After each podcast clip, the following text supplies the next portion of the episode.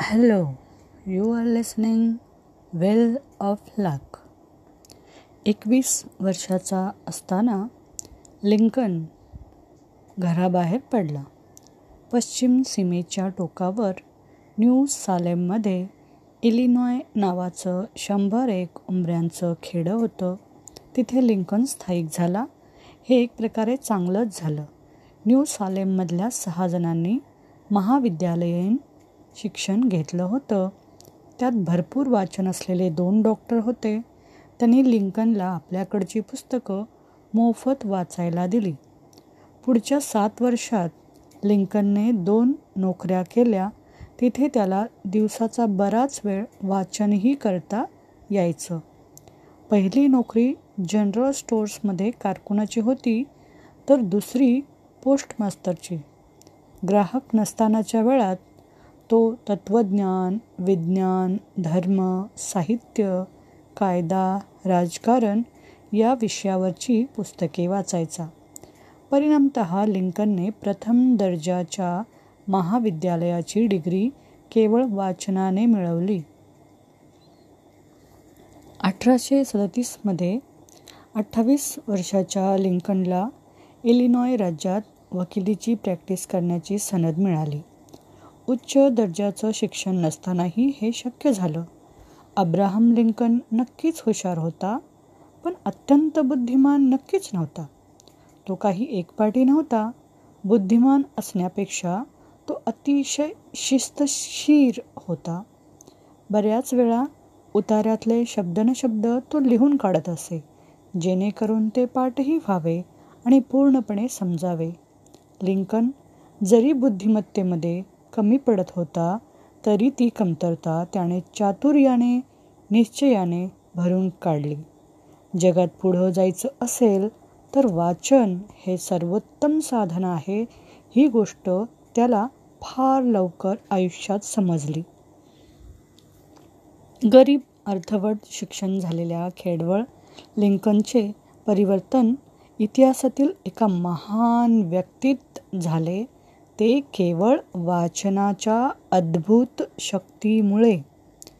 एब लिंकन जेव्हा खेड्यातल्या शाळेत मुळाक्षरं गिरवत होता त्याच वेळेला दहा वर्षाचा फ्रेडरिक डगलस नावाचा गुलाम केवळ ऐकून शिकत होता. तो दहा वर्षाचा फ्रेडरिक डगलस त्या मळ्याच्या जिथे गुलाम होता त्या मळ्याच्या मालकाची बायको आपल्या मुलीला गोष्टी वाचून दाखवायची. त्या गोष्टी ऐकून शिक्षणाचे धडे घेत होता. एक गुलाम वाचायला शिकतोय हे कळल्यावर मळ्याचा मालक संतापला. डगलस जवळपास असताना मुलीला वाचून दाखवायचं नाही असं फरमान त्याने काढलं. वाचनामुळे स्वातंत्र्याचे विचार त्याच्या डोक्यात येतील अशी भीती त्याला वाटत होती. ते खरंच होतं? वाचनाचं परिवर्तन घडवून आणण्याचं सामर्थ्य गुलामांच्या मालकांना माहीत होतं. त्यामुळे त्यांनी कृष्णवर्णीयांना अशिक्षित ठेवण्यासाठी उपाययोजना केली. दक्षिणेकडच्या राज्यांनी ब्लॅक कोड असा कायदाच पास केला. त्या कायद्यानुसार गुलामांनी शिक्षण घेणं बेकायदेशीर ठरवलं. जर एखाद्या गुलामाला वाचताना किंवा वाचायला शिकताना पकडलं तर चांबड्याच्या चाबकाचे दहा फटके द्यावेत असं कायद्याने सुचवलं. हाच गुन्हा परत परत केलास? त्यात त्या व्यक्तीच्या अनामिकेचे पहिले पेर तोडून टाकण्याची शिक्षा कायद्याने सुचवली. डगलसला या ब्लॅक कोडची माहिती असूनही त्याने त्याची पर्वा केली नाही कारण लिखित शब्दांचे सामर्थ्य त्याला समजले होते. एकदा वाचनाच्या दरवाजाची फड सापडल्यावर त्याने त्याकडे जाणारं दार उघडण्यासाठी सर्व मार्ग चोखाळले. कुंपणावर भिंतीवर तो अक्षर गिरवायचा. तिथल्या ओव्हरसियरच्या मुलांकडून आणि बरोबरीच्या सोबत्यांकडून तो पुस्तकं उधार मागायचा आणि वेळ मिळेल तेव्हा वाचायचा. तो सतरा वर्षाचा असताना कोलंबियन ओरेटर नावाचं पुस्तक त्याला मिळालं. स्वातंत्र्य आणि मुक्तीबद्दलच्या प्रसिद्ध वक्त्यांच्या भाषणांचा तो संग्रह होता. ती भाषणं अनेक वेळा नकलून घेऊन तो लिहायला शिकला. यातून एक फायदा असाही झाला की ते मोठमोठे उतारे त्याला तोंडपाठ झाले. पुढे गुलामीच्या प्रथेविरुद्ध मोर्चा काढताना तो हे तोंडपाठ उतारे भाषणात म्हणून दाखवत असे. वयाच्या एकविसाव्या वर्षी डगलस खलाशाचे वेषांतर करून न्यूयॉर्कला निसटला. तिथे गुलामीविरुद्ध मोहिमेसाठी फंड जमा करताना त्याला बऱ्याच वेळा भाषण द्यायला बोलावलं जायचं. साहित्य तत्त्वज्ञान धार्मिक राजशास्त्र या विषयावरची पुस्तकं वाचून आपल्या शिक्षणातील कमतरता भरून काढणं त्याने सुरूच ठेवलं. पण कायद्यानुसार तो अजूनही त्याच्या मालकाची मालमत्ताच होता. त्यामुळे आपल्याला पळवून नेऊन मालकाच्या स्वाधीन केलं जाईल या भीतीने डगलस त्याच्या बायकोला घेऊन इंग्लंडला पळाला. इंग्लंडला दोन वर्षे भाषण देऊन त्याने भरपूर पैसे कमावले. ते पैसे आणि त्याच्या लढ्याला सहानुभूती असणाऱ्यांनी केलेली मदत याच्या आधारे तो आपले स्वातंत्र्य विकत घेण्यासाठी तो अमेरिकेला परत गेला. गुलामगिरीविरुद्धच्या लढ्याचा आणि स्त्रियांना हक्क मिळवून देणाऱ्या चळवळीतला डगलस हा एक आघाडीचा वक्ता ठरला. त्याने अनेक दशकं या लढ्याविषयी नॉर्थ स्टार नावाचे वृत्तपत्र प्रकाशित केले. त्या वृत्तपत्राची घोषणा होती हक्कांना लिंग नसते सत्याला रंग नसतो देव हा आपल्या सर्वांचा पिता आहे आणि आपण सर्व एकमेकांचे बंधू आहोत. केवळ वाचनामुळे जगाचे नेतृत्व केलेल्या शेकडो स्त्री पुरुषांची उदाहरणे इतिहासात सापडतात. लिंकन आणि डगलसच्या कथा विशेष स्फूर्तीदायक ठरतात कारण त्यांना वाचायला शिकण्यासाठी सुद्धा लढायला लागलं. सुदैवाने आजच्या आधुनिक जगातील अमेरिकनांना वाचायला शिकण्यासाठी असा काही पराक्रम करावा लागत नाही आहे आपलं चांगलं नशीब गृहीत धरण्यापेक्षा त्याचा फायदा घेतला पाहिजे. वाचनाने आपली क्षमता विकसित करून आयुष्यात परिवर्तन घडवणाऱ्या अशा काही प्रसिद्ध व्यक्तींची उदाहरणं आपण पाहूया. हॅरी एस ट्रुमन यू एसचे तेहत्तीसावे राष्ट्राध्यक्ष हॅरी ट्रुमन अमेरिकेच्या इतिहासातील एक महान राष्ट्राध्यक्ष होतील असं कुणालाच वाटलं नव्हतं. त्यांनी महाविद्यालयीन शिक्षण घेतलं नव्हतं. व्यवसायातही त्यांना अपयश आलं होतं. आधी शेतीच्या व्यवसायात आणि नंतर कपड्याच्या दुकानाच्या भागीदारीत ते अपयशी ठरले.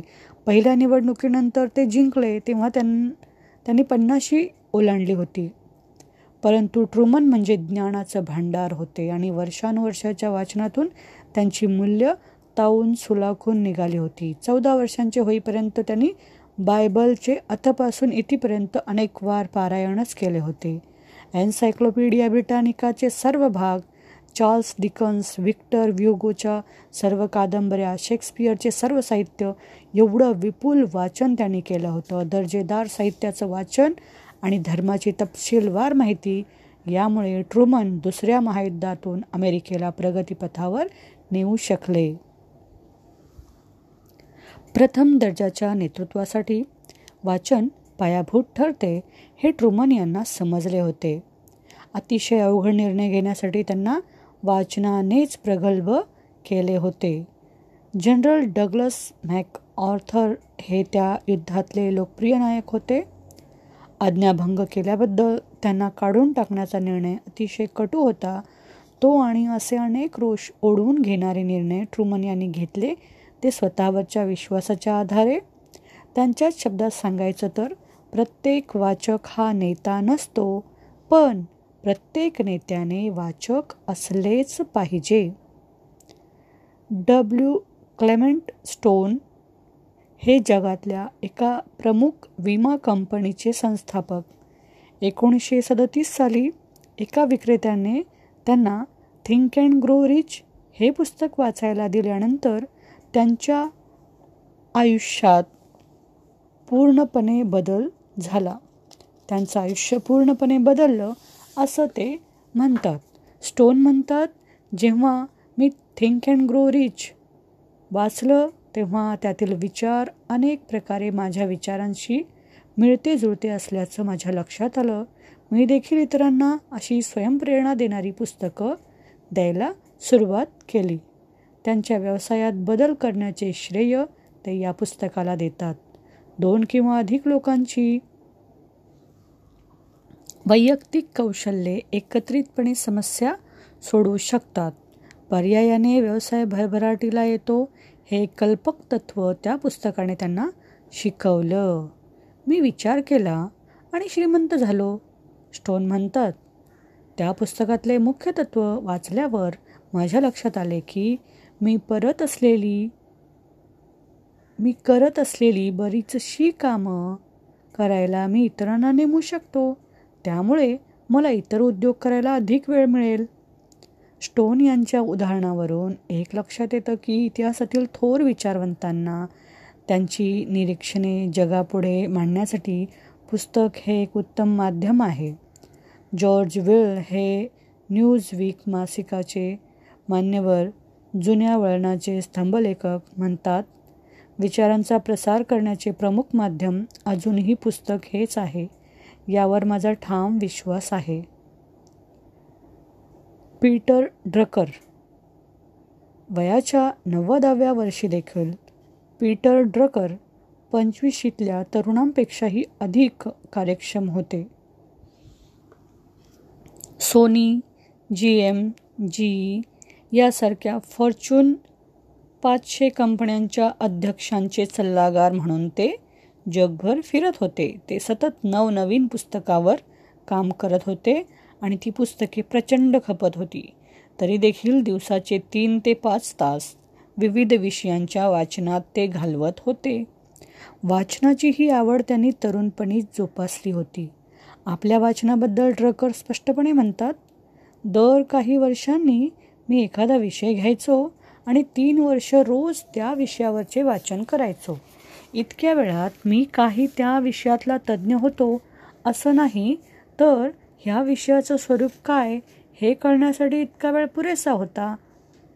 मी हे गेले साठ वर्ष करत आहे. जर गणित मांडलं तर असं लक्षात येईल की एकूण वीस वेगवेगळ्या क्षेत्राबद्दल ड्रकरना चांगली माहिती आहे. अर्थशास्त्रापासून ते इंग्रजी साहित्य ते चिनी इतिहासापर्यंत अनेक विषय त्यांनी आत्मसात केले आहेत. नवीन अर्थव्यवस्थेतील सर्वात मूल्यवान संसाधन म्हणजे बौद्धिक भांडवल ज्याचे वर्णन करताना त्यांनी जे जाणता कर्मचारी नामाभिधान वापरले त्याचा सर्वोत्कृष्ट बिंदू म्हणजे ड्रकर स्वतःच आहे. तुमचं ज्ञान आणि अनुभव ही तुमची नवीन संपत्ती आहे. ड्रकर पुढे म्हणतात याच गोष्टी तुमच्या असतात. तुम्ही काम करत असलेली कंपनी नाही. तुम्ही ती संस्था सोडली तरी या संपत्तीची शिदोरी तुमच्याबरोबर राहील. ड्रकर एके ठिकाणी म्हणतात आपल्या नव्या ज्ञान अर्थव्यवस्थेत जर तुम्ही कसं शिकायचं हे शिकला नाहीत तर तुम्हाला अवघड परिस्थितीला तोंड द्यावं लागेल. कसं शिकायचं हे समजण्यासाठी कुतूहलाची गरज असते. कुतूहल म्हणजे क्युरियासिटी पण त्याहीपेक्षा अधिक शिस्तबद्धतेची गरज असते. पण शिस्तबद्ध वाचनाचे फळ मिळते. याचे जिवंत उदाहरण म्हणजे पीटर ड्रकर. मॅथ्यू मॅककान्हे हा हॉलिवूडचा एक तरुण नट. जॉन ग्रिशम यांच्या ए टाईम टू किल या प्रसिद्ध कादंबरीवर आधारित चित्रपटात त्याने प्रमुख भूमिका केली. एका पुस्तकाने त्याचे आयुष्य कसे बदलले ही गोष्ट माझ्यासाठी विशेष जिवाळ्याची आहे कारण त्याच पुस्तकाने माझेही आयुष्य बदलले.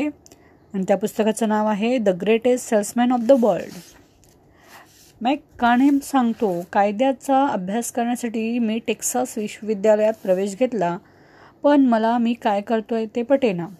मी the greatest salesman of the वर्ल्डची पहिली दोन प्रकरणं वाचली आणि मला लगेच कळलं मला काय करायचं आहे ते. मला एका फिल्म स्कूलमध्ये जायचं होतं. दुसऱ्याच दिवशी मी माझा विषय बदलला. कॉलेजमध्ये असताना एका कमी बजेटच्या चित्रपटात डेड अँड कन्फ्युज्डमध्ये त्याला एक भूमिका मिळाली. तो इतकं चांगलं काम करत होता की दिग्दर्शकांनी त्याचा भाग नव्याने लिहून वाढवला आणि त्याला त्याच्या भूमिकेसाठी मोठे सीन दिले. परिणामत त्याच्या लक्षणीय कामगिरीची दखल हॉलिवूडने घेतली. लॉस एंजलिसला गेल्यानंतर काही महिन्यातच त्याला मोठ्या बजेटच्या चित्रपटात महत्त्वाच्या भूमिका मिळू लागल्या. त्यात ए टाईम टू किल आणि स्टीफन स्पिलबर्गच्या ॲमिस्टर्ड यांचा समावेश होतो. मॅथ्यू मॅककाणेमध्ये गुण होते तो दिसायलाही चांगला होता पण असे कॉलेजच्या वयातले कितीतरी हजारो विद्यार्थी नट होण्याची इच्छा मनात बाळगून असतात. फरक असा आहे की मॅक काणेने त्याबद्दल काहीतरी केले एक पुस्तक वाचल्याने. नाट्यमयरित्या त्याच्या माहितीची पातळी उंचावली नाही. याआधी दिलेल्या लोकांच्या आयुष्यात जसं घडलं तसं मॅक कानेच्या आयुष्यात घडलं नसेलही पण पुस्तक वाचून एक साधं पुस्तक वाचून त्याची स्वतःबद्दलची समज वाढली. The greatest salesman in the world वाचून मॅथ्यू मॅककान्हेचं जग बदललं कारण त्याला कशाचा ध्यास आहे आवड आहे ते कळलं. श्रीमंत होणं म्हणजे तुमच्यात असलेल्या दैवी देणगीचा तुमच्यातल्या कौशल्याचा विकास त्याची वृद्धी फक्त बँकेतल्या पैशाची वृद्धी नाही हे त्याला त्या पुस्तकामुळे कळलं. कोणतं पुस्तक तुमचं आयुष्य बदलेल तुम्हाला कळणारही नाही. मॅथ्यू मॅककानेप्रमाणे माझं कौशल्य आणि बँक बॅलन्स दोन्हीही वाढवण्यात मी सुदैवाने यशस्वी ठरलो. मॅककानेप्रमाणे माझ्या आयुष्यात बदल करण्याची ईर्षा निर्माण करण्यास पुस्तकच कारणीभूत ठरले. वाचनाचे हे वैशिष्ट्य आहे. अतिशय विलक्षण प्रेरणांच्या माध्यमातून एका फटक्यात बदल घडवून आणण्याची ताकद पुस्तकांमध्ये आहे. तसंच वाचनाने कमावलेल्या माहितीद्वारे हळूहळू बदल घडवून आणण्याचे सामर्थ्यही पुस्तकात आहे. बदल एका झटक्यात होईल किंवा हळूहळू पण बदल हा होईलच. वाचनाने तुमचं विश्व विस्तारतं आणि तुम्ही कधी कल्पनाही केली नसेल इतक्या प्रकारे तुमची वाढ होईल. वाचनात एवढं सामर्थ्य आहे की एक पुस्तक किंवा त्यातील एक ओळ देखील तुमचं आयुष्य बदलू शकते. The greatest salesman of the वर्ल्डने अशाच प्रकारे माझं आणि मॅथ्यू मॅक काढण्याचं आयुष्य बदललं. पुस्तकातली दोन प्रकरणं वाचू असं ठरवून त्याने ते पुस्तक उचललं आणि दुसऱ्या दिवशी त्याच्या आयुष्याची दिशा बदलली. असं काही नक्कीच झालं नसेल. मी देखील त्या पुस्तकाकडे अशा दृष्टीने वळलो नाही.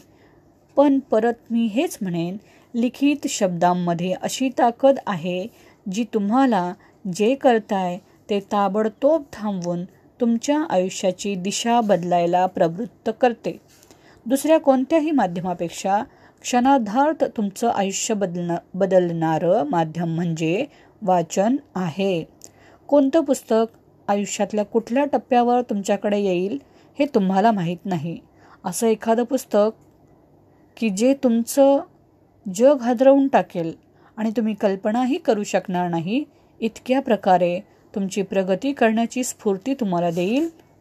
आणि हे मी तुम्हाला सांगत आहे वाचा आणि श्रीमंत व्हा. या पुस्तकातून याचे लेखक आहेत बर्क हेजेस. थँक्यू.